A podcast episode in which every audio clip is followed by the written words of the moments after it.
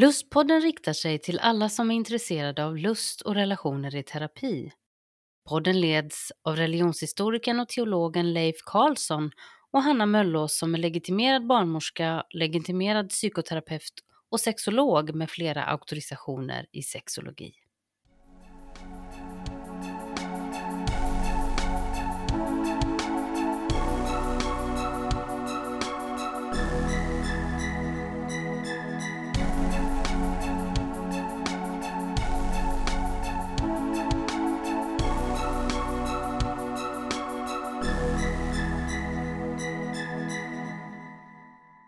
Dagens lustpodd går under rubriken Kläda blodig skjorta.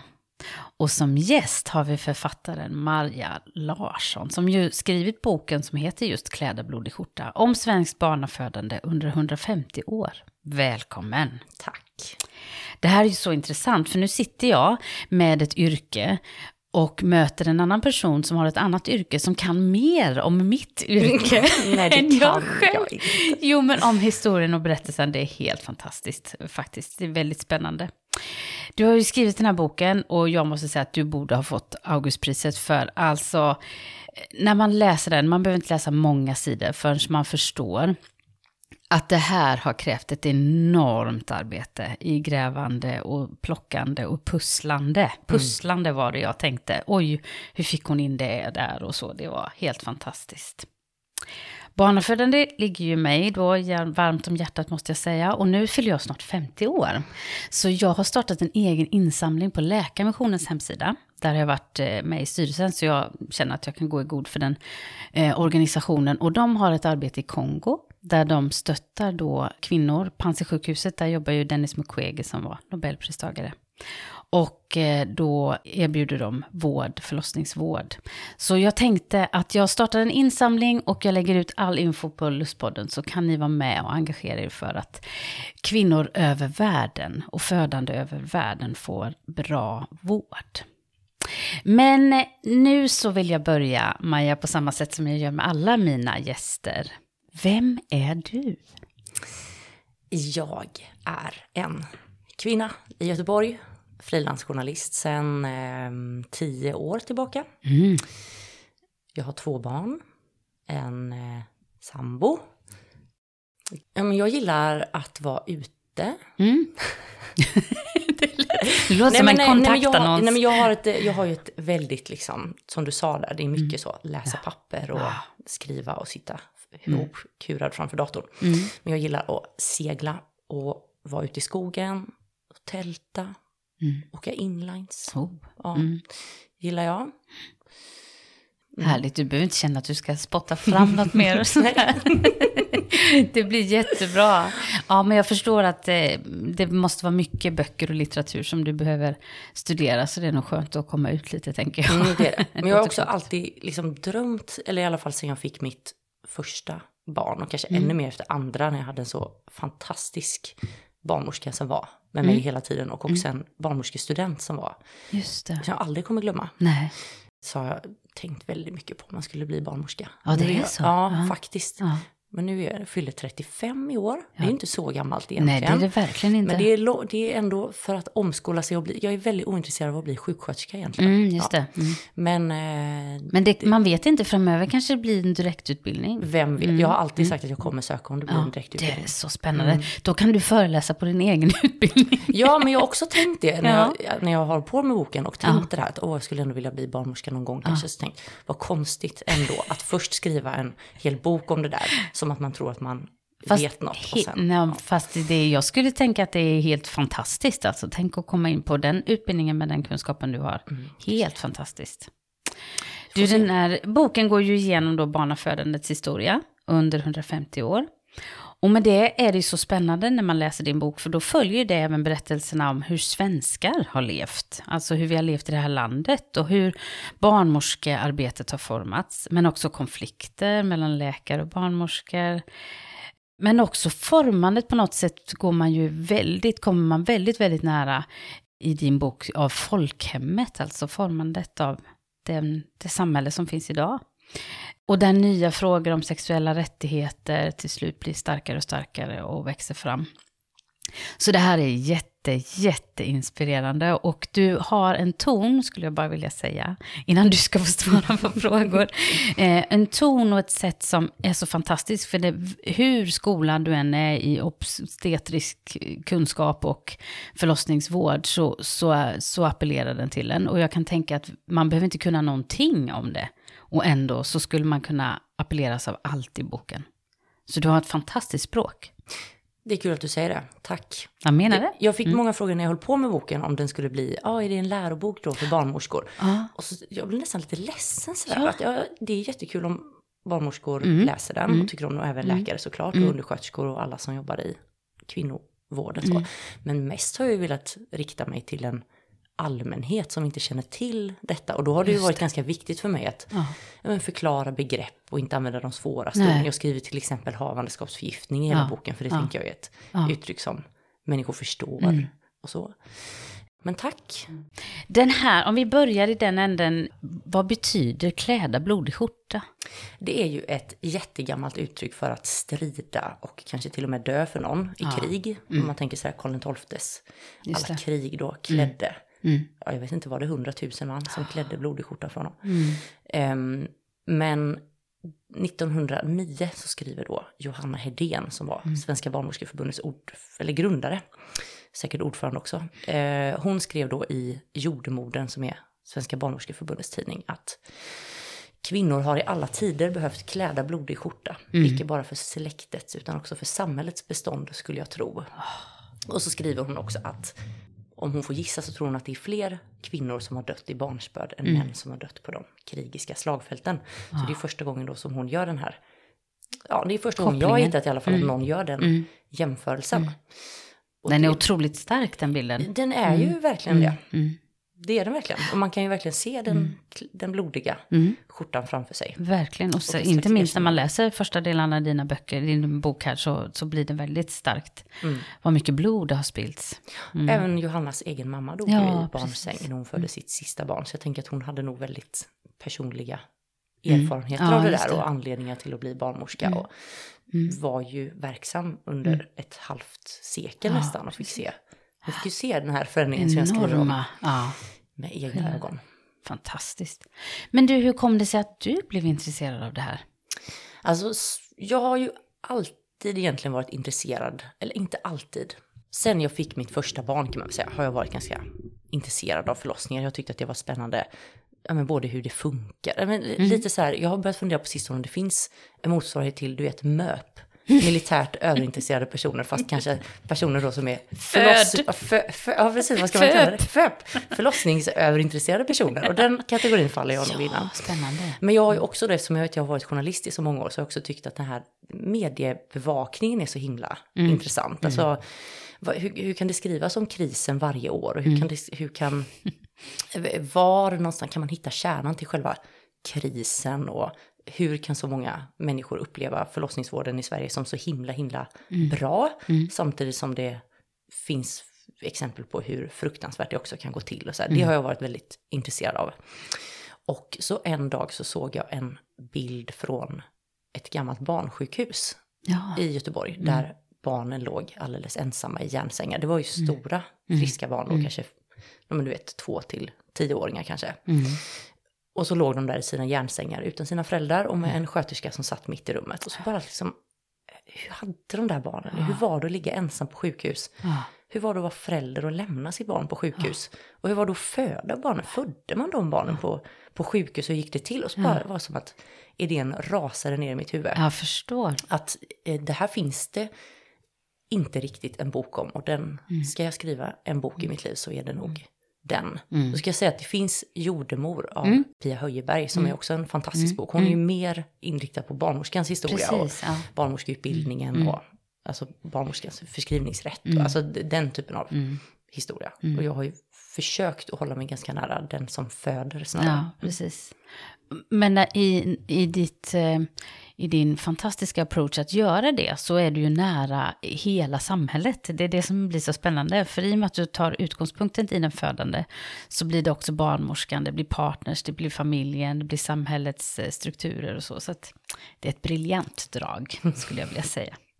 Men du, eh, om, jag tänker att vi kanske kunde gå igenom bara lite de här olika delarna i boken när du följer då 150 år bakåt i tiden. Och då den första rubriken i boken är ju Medicinen möter naturen. 1870 till 1905. Vad skulle du vilja säga utkristallisera den tiden? Det är ju en tid när nio av tio kvinnor i Sverige föder med en barnmorskas hjälp. Mm. Det gör vi mot slutet av 1800-talet. Och det är verkligen en milstolpe i Sveriges historia. Ja. För det här med barnmorskor har ju staten egentligen velat få igenom sen mitten av 1700-talet. Men det har gått väldigt, väldigt långsamt att utbilda så många barnmorskor. Och det har varit ett lågstatusyrke. Men nu då mot slutet av 1800-talet så mm. har de spridit sig över Sverige och kvinnor föder med dem. Och det betyder ju att en annan yrkesgrupp fasas ut som är äldre tiders mm. hjälpgummor. Mm.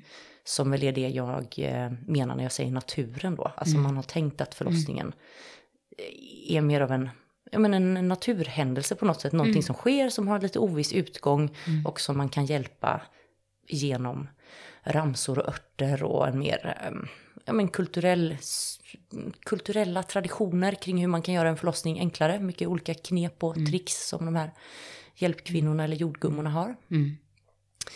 Men nu möter ju då kvinnor en, de som föder, eller familjerna, för mm. att det ofta är ju hela familjen involverad i den här förlossningen. Mm. Man bor ju litet och mm. pappan är ofta med. Och då, för man föder hemma? Man föder hemma. Mm.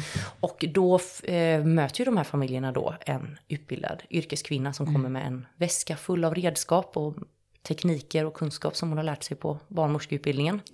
Som ju förändrar födandet Mm. för all framtid egentligen. Ja. Att kvinnor ska ligga ner när de krystar. Mm. Det är en sån här ny idé som har kommit från barnmorskeutbildningarna för att läkaren och barnmorskan ska kunna arbeta med sina händer. Mm. Det låter ju, ja det tycker vi idag kanske inte är eh, det bästa sättet men då är det en sån här revolution. Revolution mm. och eh, de vet hur de ska vända barn som ligger fel om man inte vetat innan. Nej. De vet hur, hur viktigt det är att efterbörden kommer ut inom mm. en viss tid och de mm, har väl liksom lite grann kunskap om hur man stoppar blödningar och mm. kan telefonera efter läkare som har mm. vissa muskelsammandragande läkemedel och mm. sånt. Mm. Ja, så det blir mer av en medicinsk händelse, även om det fortfarande sker i hemmen. Då. Men sen förstod jag som att på sjukhusen på den tiden så var det väldigt fattigt och det var de som var i samhällets utanförskap på något sätt som födde barn på sjukhus. Ja, där födde man ju då för att det var gratis på ja. sjukhusen. Så det var ju de som inte kunde betala för en hembarnmorska. Och det Nej, var egentligen bara de i städerna också som födde på sjukhus, för det fanns inte så många. Mm. Och fram tills att man lärde sig det här med att tvätta händerna och ha mm. hygien på mm. sjukhusen, mm. så var ju det dödshus. Alltså det var ja. jättestor risk att man blev smittad av någon infektion. Så att det var, de hade väldigt dåligt rykte de här barnbördshusen. Mm. Men sen började läkarna att ja, men experimentera med nya behandlingar på sjukhusen. Började mm. testa att göra kejsarsnitt och de blir allt mer, ja men de blir bättre på hålla sig själva och eh, byggnaderna mm. rena. Mm. Och eh, tror jag börjar få lite grann av allmänhetens förtroende faktiskt. Mm. Ja.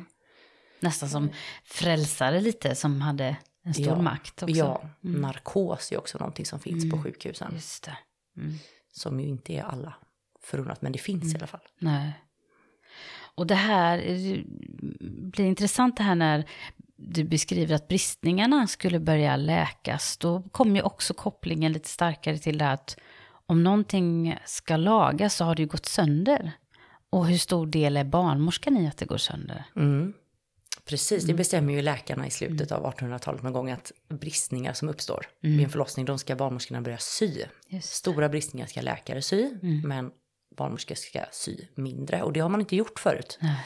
Och det är så här, det är en liten kunskapslucka. Alltså hur gick det för de kvinnorna? För att ja. läkarna skriver om hur fruktansvärda infektioner som kunde uppstå och ja, men vilka, man kan tänka sig någon där en ja, men en liksom grad 2, 3 ja. bristning som aldrig sys. Och, ja. Men Nej. hur som helst då ska eh, barnmorskorna börja sy dem och de mm. utbildas genom jordemodern i hur de ska göra. Ja. Och de tycker då att, men, precis som du sa, mm. Om någonting går sönder, är det då jag som har gjort sönder det? Mm. mm. Eftersom att jag ska laga det. Mm. Och hur ska det gå? För de kunde ju ha flera mil till barnaföderskan. Skulle de åka tillbaka och ta stygnen? Och, Eh, ja, det, var ingen, det var ingen rolig uppgift för barnmorskorna. Och en av de första så eh, makt, jag ska inte säga strid, men det var en, det var en, en ehm, det blev väldigt tydligt vem det var som bestämde. Ja, Mm. Att det var läkarna som Mm. bestämde. Just det. Och man undrar även hur det gick för de där kvinnorna som blev sydda. Mm. Alltså hur, hur det måste ha varit i början där. Ja. Mm. ja, för de hade ju verkligen ingen bedövning Nej, heller. Och de, ja, ja, de, de hade ju aldrig varit med om det innan, Nej. att någon behövde bli sydd Nej. där. Och det var väldigt pinsamt allting med Just det. visa sig eh, naken och man Ja. födde ju ofta i stora klänningar och Ja. sådär. Jag tror att det var, det var ingenting man ville Nej. visa upp direkt. Nej, jag tror att det var jättejobbigt och man skulle gärna ta någon till hjälp och hålla upp Ja. benen. Och. Det känns som att det blev nog en ganska stor Ja. grej alltihopa. Mm. Som vi idag är så vana vid att det ska precis. göras bara. Mm. precis. Sen så kommer vi till övergången, kallar du det. 1905 till 1925. Mm. Mm. Då har ju läkarna fått ett, jag beskrev nyligen detta som ett förtroendefönster och då sa min redaktör att det uttrycket var kanske lite konstigt men de har fått kvinnornas förtroende tror jag, eller allmänhetens förtroende Mm. att börja bygga upp sjukhus. De Just. säger att vi ser ett behov av riktiga barnbördshus i fler städer och då är det ju någon som betalar det och det är ju politikerna och, och också filantroper så där, som är med och samlar in pengar till att bygga nya barnbördshus och detta sker runt om i hela Sverige. Från 1905 till 1925 så ökar barnbördshusen från sju stycken till 40. Och ehm, de blir fulla med en gång. Alltså Ah. alla vill föda på sjukhus. Ja, så fort det öppnar ett barnbördshus i en stad så blir det fullt på nolltid. Och det har att göra med Alltså dels är det det här med förtroendet för läkarna, för det är bara läkare som jobbar där, inga barnmorskor. Mm. Att de kan göra en väldig massa saker, de kan liksom lite halvt behandla havandeskapsförgiftning, tycker de. Och de kan göra kejsarsnitt och de kan göra steriliseringar, de kan operera framfall och cancer och de, de kan väldigt mycket som de inte kunde för bara några decennier sedan. Och sen tror jag också att allmänheten har fått mer förtroende för vårdpersonal överlag. Alltså barnmorskor och vårdpersonal blir mycket mer synlig i människors liv. Mm. Och sen är det också så att sjukhusen är ju en standardhöjning för de allra flesta i samhället. Där finns det rinnande vatten och elektriskt ljus och mat och Mm.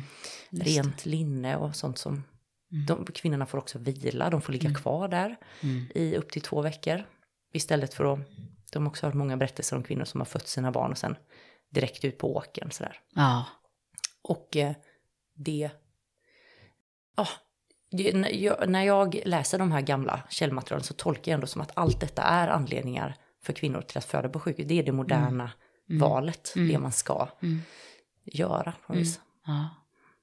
Du, du beskriver om en väldigt eh, spännande karusellförslag där för eh, liksom i det här att försöka hitta nya sätt att få fram det där barnet på ett smidigt sätt. Just det, den här eh, centrifugaltekniken Ja. som hör av sig till Medicinalstyrelsen är det väl. Ja. Han har hittat på en karusell där man ska spänna fast mamman och barnet så att centrifugalkraften ska hjälpa barnet ner och ut snabbare. Det är helt fantastiskt. Ja, det är helt... Eh, Och så skulle det uppfångas av någon liten mackapär. där då, Exakt, ja. han ville först testa på får och grisar eller vad det nu var och se om det funkade. Ja, det kom inte så långt. Det kom inte så långt. Nej, jag Nej. förstår. Mm. Men det verkar också som, det här är ju en tid när preventivmedel är olagliga. Att, eh, att inte få barn, det var verkligen bara avhållsamhet som kunde på något sätt, i största fall i alla fall, promotas. Det, så det verkar också finnas en tid, det var en tid när det här med att få barn eller inte få barn började också tänkas på på ett annat sätt kanske. Ja, för att antalet barn per kvinna sjunker ganska snabbt kring år Mm. 1900. Från ungefär fyra per kvinna på 1800-talet till, Mm. jag tror att det är ett eller två när 1900-talet börjar. Och eh, alltså att marknadsföra preventivmedel Mm. är ju förbjudet. Men jag tror ändå inte det är förbjudet Nej, att just det. köpa. Det kan nog vara så, Eh, ja. så Precis, att det det är som knark idag. Ja, men, ja exakt. precis. Precis. Så man, man kan ju beställa efter då. Ja, Kondomer till Ja, exempel när det kommer. Ja, det och sant, ja. Pessar, sen- då är vi ändå inne på kanske 30-talet sådär. Men och avhållsamhet är väl den stora Mm. grejen då som Men det vill ju inte heller läkarna rekommendera för det menar man ju att det kan leda till otroligt eh, hemska eh, sjukdomar och eh, psykiskt lidande. Och Kvinnan ska föda barn. För kvinnan det ska föda barn naturliga. och mannen ska få komma till så ja, att säga. Mm. precis. Mm. Och avbrutet, Mm. liksom, det, det rekommenderar man verkligen inte heller. Mm. Av en massa olika anledningar. Ja, just det. Mm, det var det- både fysiskt så- farligt och psykiskt farligt. Och, Ja. mm. Mm. Samtidigt är ju också onani vid den här tiden också livsfarligt. så Ja, att det- precis. ja. Och det är väl egentligen intressant utifrån att begrepp, berättelsen om onan i Bibeln handlar ju faktiskt om ett avbrutet samlag. Så det finns säkert en koppling där att det är att spilla sin säd. Det Mm. är liksom att inte förvalta Guds möjlighet i dig på något Mm. sätt. Ja. Det var också intressanta förändringar för ensamstående kvinnor som där barnafadern sattes mer på prov vad jag förstod. Mm. Mm. Precis, han blev ju skyldig att betala underhåll. Ja, Är det 1917 tror som Just det det. händer. Ja, det då kommer en sån, ja, men jag håller på med det lite nu Ja. också efter där man då tycker att ehm, han ska vara skyldig att betala underhåll. Mm. För att annars, alltså en ensam mamma tidigt Mm. 1900-tal har väldigt svårt att försörja Ja. sig och ett barn. Men då Men- kan man också se lite senare hur då, alltså det blev ju också vanligare att få barn utan att vara gifta, så att man bara bodde ihop, så, så kallat Stockholmsäktenskap. Mm. Just det, precis. Men då blev man ändå kopplad till en Mm. barnavårdsman som skulle utreda hur det gick för en. och De hängde en liksom i hasorna för alltid. Mm. Mm. Om man då inte gifte sig. Så det finns jättemånga exempel på par som verkligen bara har gift sig Ja. för att slippa Ja, barnavårdsmannen. enkelt. precis. Ja. Nej, men det är ju det som, det här blir det ju så intressant att berättelsen om den födande handlar om berättelsen om hela samhället. Mm. I vårt sätt att tänka kring sexualitet och ja, på massa olika sätt här. Och sen kommer vi in på ansvaret 1925 till 1950. Det är en tid när det ska bli lättare att föda barn Mm. och ha familj. Och detta beror ju på en... Ja, det börjar egentligen redan på 20-talet att eh, nativiteten i Sverige går ner, att det föds allt färre barn. Och det beror på arbetslöshet och det beror på preventivmedel och det beror på alltså att man kan välja hur många barn man vill ha. Och att det är ganska jobbigt att leva med barn eh, när lönerna är låga och bostäderna är skitdåliga, sämst i hela Europa och så här. Och då bestämmer staten att det måste bli lättare. Dels så måste vi få till någon slags smärtlindring, så då börjar man jobba ganska mycket med lustgas i Sverige. Man bestämmer också att barnbördshusen ska bli fler och större, det ska bli riktiga kvinnokliniker där kvinnorna ska föda sina barn och det ska också vara gratis att föda barn. Just det. Det är en Eller stor kostar. grej. Det är en jättestor grej, för att vid den här tiden fanns det ju privata förlossningshem där man kunde betala ganska mycket och få till exempel barnsköterska som passade barnen på natten och sådär. Eh, Och det fanns också privata hembarnmorskor och det fanns liksom olika standard på sjukhusen. I Stockholm fanns det tre stora sjukhus, allihop med olika prislistor och sådär. Men då bestämde man att det ska kosta samma och vården ska vara jämlik. Och med det menade man ju då att det skulle vara exakt samma för alla. Ja, precis. Mm. Det är ju intressant hur man använder begreppet jämlik. Ja. Mm. Men det är också den tiden då när, alltså jag tror att vi skulle bli ganska ledsna om vi åkte tillbaka till den. För det, det är ju med de här stora nya kvinnoklinikerna som idéerna kommer om barnsalar till exempel. Mm. Att barnen ska ligga i en egen sal och bara köras in till sina mammor när de ska ammas. Barnen tas liksom från sina mammor ganska omgående efter förlossningen och körs ut till de här barnsalarna. Det är inget ligga uppe på bröstet och lära känna varandra och sådär. Och jag tänker också den här äh, långa resan då från att de här hjälpgummorna fanns och, och det var en kvinnosak om du tänker. eh, Kvinnorna möttes för att föda barn och hjälpa varandra. Så nu är det verkligen läkarna som kan det här. Om du förstår vad jag menar. Att, att det är någon som sa, Per Wetterdahl, som skriver om förlossningar, om att alla som har fött barn verkar tro och ha någon erfarenhet. Liksom. Att eh, det är vi som, i den medicinska fåran och kunskapen som, som vet hur det ska gå till. Mm. Verkligen så. Det finns en jättestark tro på det. Att det är experterna som vet hur det ska gå till. Och kvinnorna ska bara egentligen underkasta sig det och köpa de idéerna som finns. Och det är också nu då som på 1940-talet, då blir Sverige det första landet i världen där en majoritet föder på sjukhus och inte hemma. Just det. Vi är först i världen. Mm. Det är jätteintressant. Så är det. Ja. Och sen har vi också Elise Ottsen Jensen då som börjar sin bana under den här tiden och skrev boken Människor i nöd. Om alla kvinnor som på något sätt offras i den här sexualitetens okunskapsanda på något sätt. Vad tror du att hon och det arbete som sen blev RFSU och liknande har betytt för den här resan? Enorm betydelse såklart. Mm att hon... Eh, var en ledande var ju, fråga. Ja, men hon var ju så modig faktiskt. Mm. Det var ju mm. förbjudet mm. att marknadsföra ja, preventivmedel och det var ju precis det hon gjorde. Ja. Hon åkte runt i hela Sverige och ja. pratade om ja. Pissar var väl hennes stora grej tror jag. Mm. Och hjälpte kvinnor att prova ut det, trots att det mm. var olagligt. Jag har hört att hon brukade börja sina föredrag med så många sny liksom, snyfthistorier, låter så mm. fel. Det var ju fruktansvärda historier om aborter som folk gjorde hemma och om könssjukdomar och om så. Um, Barn som föddes i liksom misär. Ja, mm. helt mm. oönskade. Mm. Och då började hon i alla fall sina föredrag med så många hemska historier. Så mm. att det gick inte att tycka något nej, annat. Nej, alla än, blev liksom bevekade ja, på något sätt. Ja. Och kunde inte mm. ta fast henne. Berättelsens kraft kan vi säga. Exakt, precis. Men det, för det var ju också väldigt, hon fick ju också höra väldigt mycket livsöden. Så det, det var ju inte, eh, man kan ju tycka att det är manipulerande på ett sätt. Men hon, det var ju för en oerhört viktig sak. Mm. Och sen kommer vi in på det som du beskriver som kontrollen.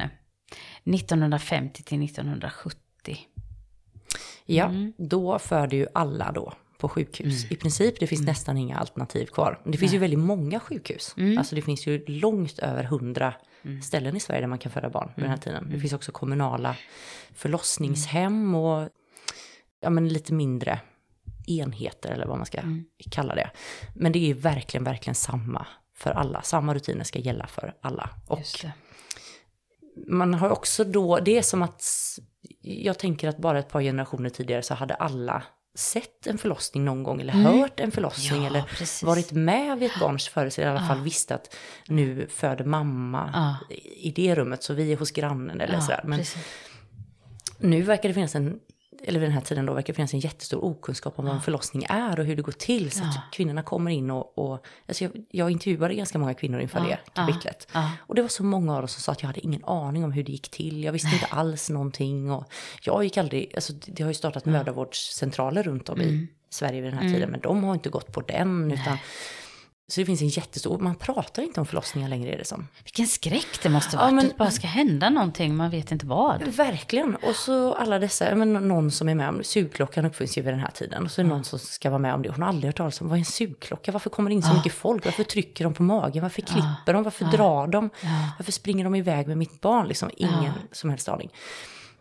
Men då, då är det ju då en engelsk förlossningsläkare som heter Grantley Dick Reed. Mm. Som är ett så bra namn. ja, precis. Det är så roligt att de ja. fortfarande heter Dick också. Ja, precis. Ja. Det är jätteroligt. Ja, men ja. som helst, han har ju då en teori som är att västerländska kvinnor föder barn i smärta för mm. att de har lärt sig att det gör ont. Ja. Eller för att de har okunskap, så de vet mm. inte vad det är som ska hända. Mm. Så han utformar en teori som heter föda utan fruktan. Precis. Och den kommer till Sverige och den bygger då på mödragymnastik, mm. avslappning eller an och, och mm. andningstekniker mm. men också en kurs i hur en förlossning går till. Mm. Och detta är ju då någonting som man i Sverige nappar på för att dels så behövs det ju någonting för att göra kvinnorna mm. mindre rädda och mindre smärtfyllda. Mm. Men också så är det någonting som går att anordna i ganska stor skala. Man kan ha ganska stora kurser. Så ja. ordnar man på Allmänna BB till exempel i Stockholm. Och man kan ju tycka flera saker, eller man kan tänka många saker om de här kurserna. Dels så var det ju, det var ju jättebra att de fick mm. den här utbildningen och eh, avslappningsövningen och sådär. Mm. Men det hjälpte inte riktigt som det var tänkt, för kvinnorna var fortfarande ganska ensamma. Ja. Och det visades, det marknadsfördes verkligen som en smärtfri förlossning. Mm. Men det blev det ju inte och kvinnorna var jättebesvikna. Och mm. de var ändå ensamma stora ja. delar av förlossningen. Eller födde mm. flera i samma sal, vilket jag mm. också tänker måste ja. också skapat Verkligen. otrygghet. Men det är, också, det är verkligen också, det, det är som för varje epok som går så är det ju som att läkarna mm. och vården mm. får allt större ansvar ja. för de här. Det är mm. ju det jag menar då med ansvaret. Ja, att det, det är så himla lite som mm. den födande själv kan påverka. Ja, utan hon ska... Och man tar verkligen kontrollen över det här då. Och både, även kunskapsmässigt, alltså att man inte ens vet om vad som händer. Måste ju varit fruktansvärt. Mm. Så, så jag tänker att... Eh, Just det, det var kontrollen vi pratade om. Ja, ja, men det är ingen fara. Det, det var så. jag är så fascinerad över hur du bara har allt det här i ditt huvud. Men det är intressant, för du skriver också det här då att, att obstare, som ordet obstetrik kommer ifrån, från latinet då betyder ju egentligen att stå stilla. Mm. Medan egentligen den här kontrollen handlar väldigt mycket om att man tog över. Mm. Ja, Exakt. man stod inte så stilla. Nej, verkligen inte. Mm. Nej, det var mycket medicinsk tid överhuvudtaget. Mm. Alltså, mm, ja. Och, och egentligen i hela samhället kanske då också med vaccinationsprogram och, ja, och hälsa som skulle spridas på massa olika sätt. Exakt, och BVC som också kom vid den Mm. Tiden som upplevdes som ett stort, Mm. eller det kom inte vid den tiden, det kom på 30-talet, men som till en början uppfattades som en ganska konstig Ja, kontrollfunktion. det. Så varför ska ni, Mm. mitt barn är ju friskt, Ja, varför ska jag precis. ta honom till läkaren? Ja, Vad är det precis. för experiment? ja precis. Men också då som folk fick finna sig i, för att, att inte gå till BVC. Det var det var skammande ju så- sig. Det, ja, men det var mm. notering hos barnavårdsmannen Mm. och sådär. Mm, Mm. Just det. Eh, Men sen, du skriver också om det här att här i denna tid skulle man kunna säga att hemförlossningar kom in i sin dödsstöt här. Ja. Mm. Och det berodde ju bland annat på att de barnmorskor som fanns, de blev allt mer inkallade till Förlossningen förloss- på sjukhus. Ja, för då hade barnmorskor börjat Mm. jobba där igen. Eller börjat jobba där Mm. helt enkelt. Och eh, de som bodde i- någon trakt där man tidigare Mm. hade fött hemma, de kunde inte räkna med att barnmorskan var där Nej. längre. Mm. Och ehm, Så det liksom tvingades ut på något sätt. det kan man Mm. säga. Sen hade ju i och för sig då kvinnor kanske visat Mm. vad de önskade. Mm. De önskade ju föda på, men det fanns ju fortfarande de som inte ville det och som Mm. tyckte det var jätteopersonligt och tråkigt att åka till sjukhuset. Men för dem försvann verkligen Mm. den möjligheten att föda hemma i alla fall. Det är intressant tycker jag utifrån som jobbar med både som barnmorska och med eh, psykoterapeutisk behandling så är det ju intressant att här beskriver du också om Johan Kullberg som då var psykiatriker i Sverige och som, som intervjuade eh, kvinnor. Vill du berätta något om det?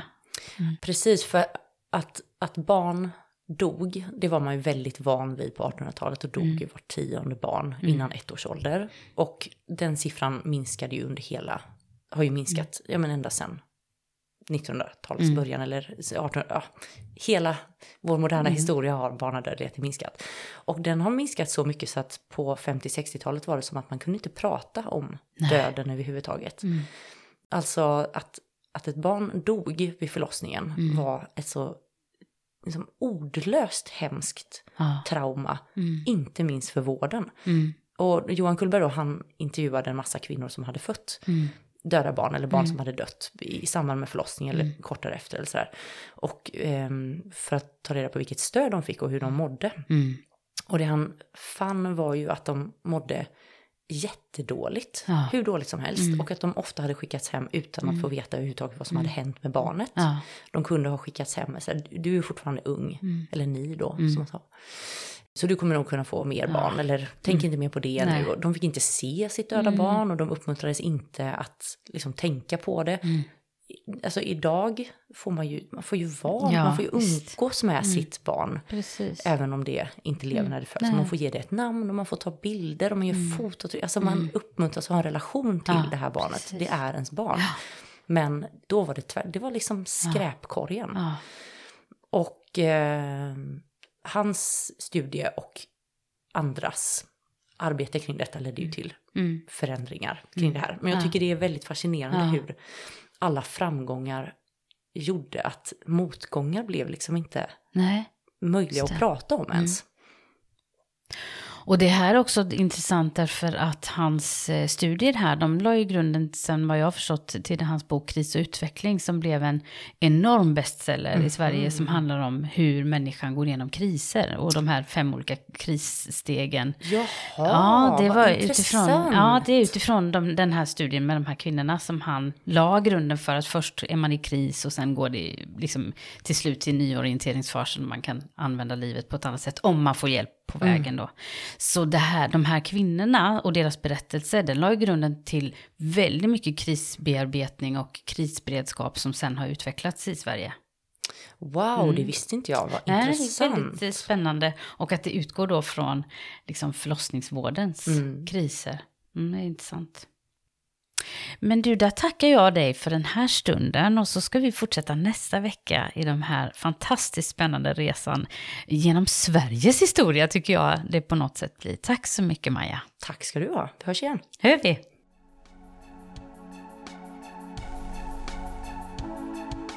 Du har lyssnat till Lustpodden. För mer information och tips från programmet så hänvisar vi till lustpodden.se. Där kan du också kontakta oss om du vill vara med och berätta din berättelse om lust och relationer i terapi. Signaturmelodin är skapad av Johan Nilsson och redaktör och producent och ansvarig för klippning är Julia Linde.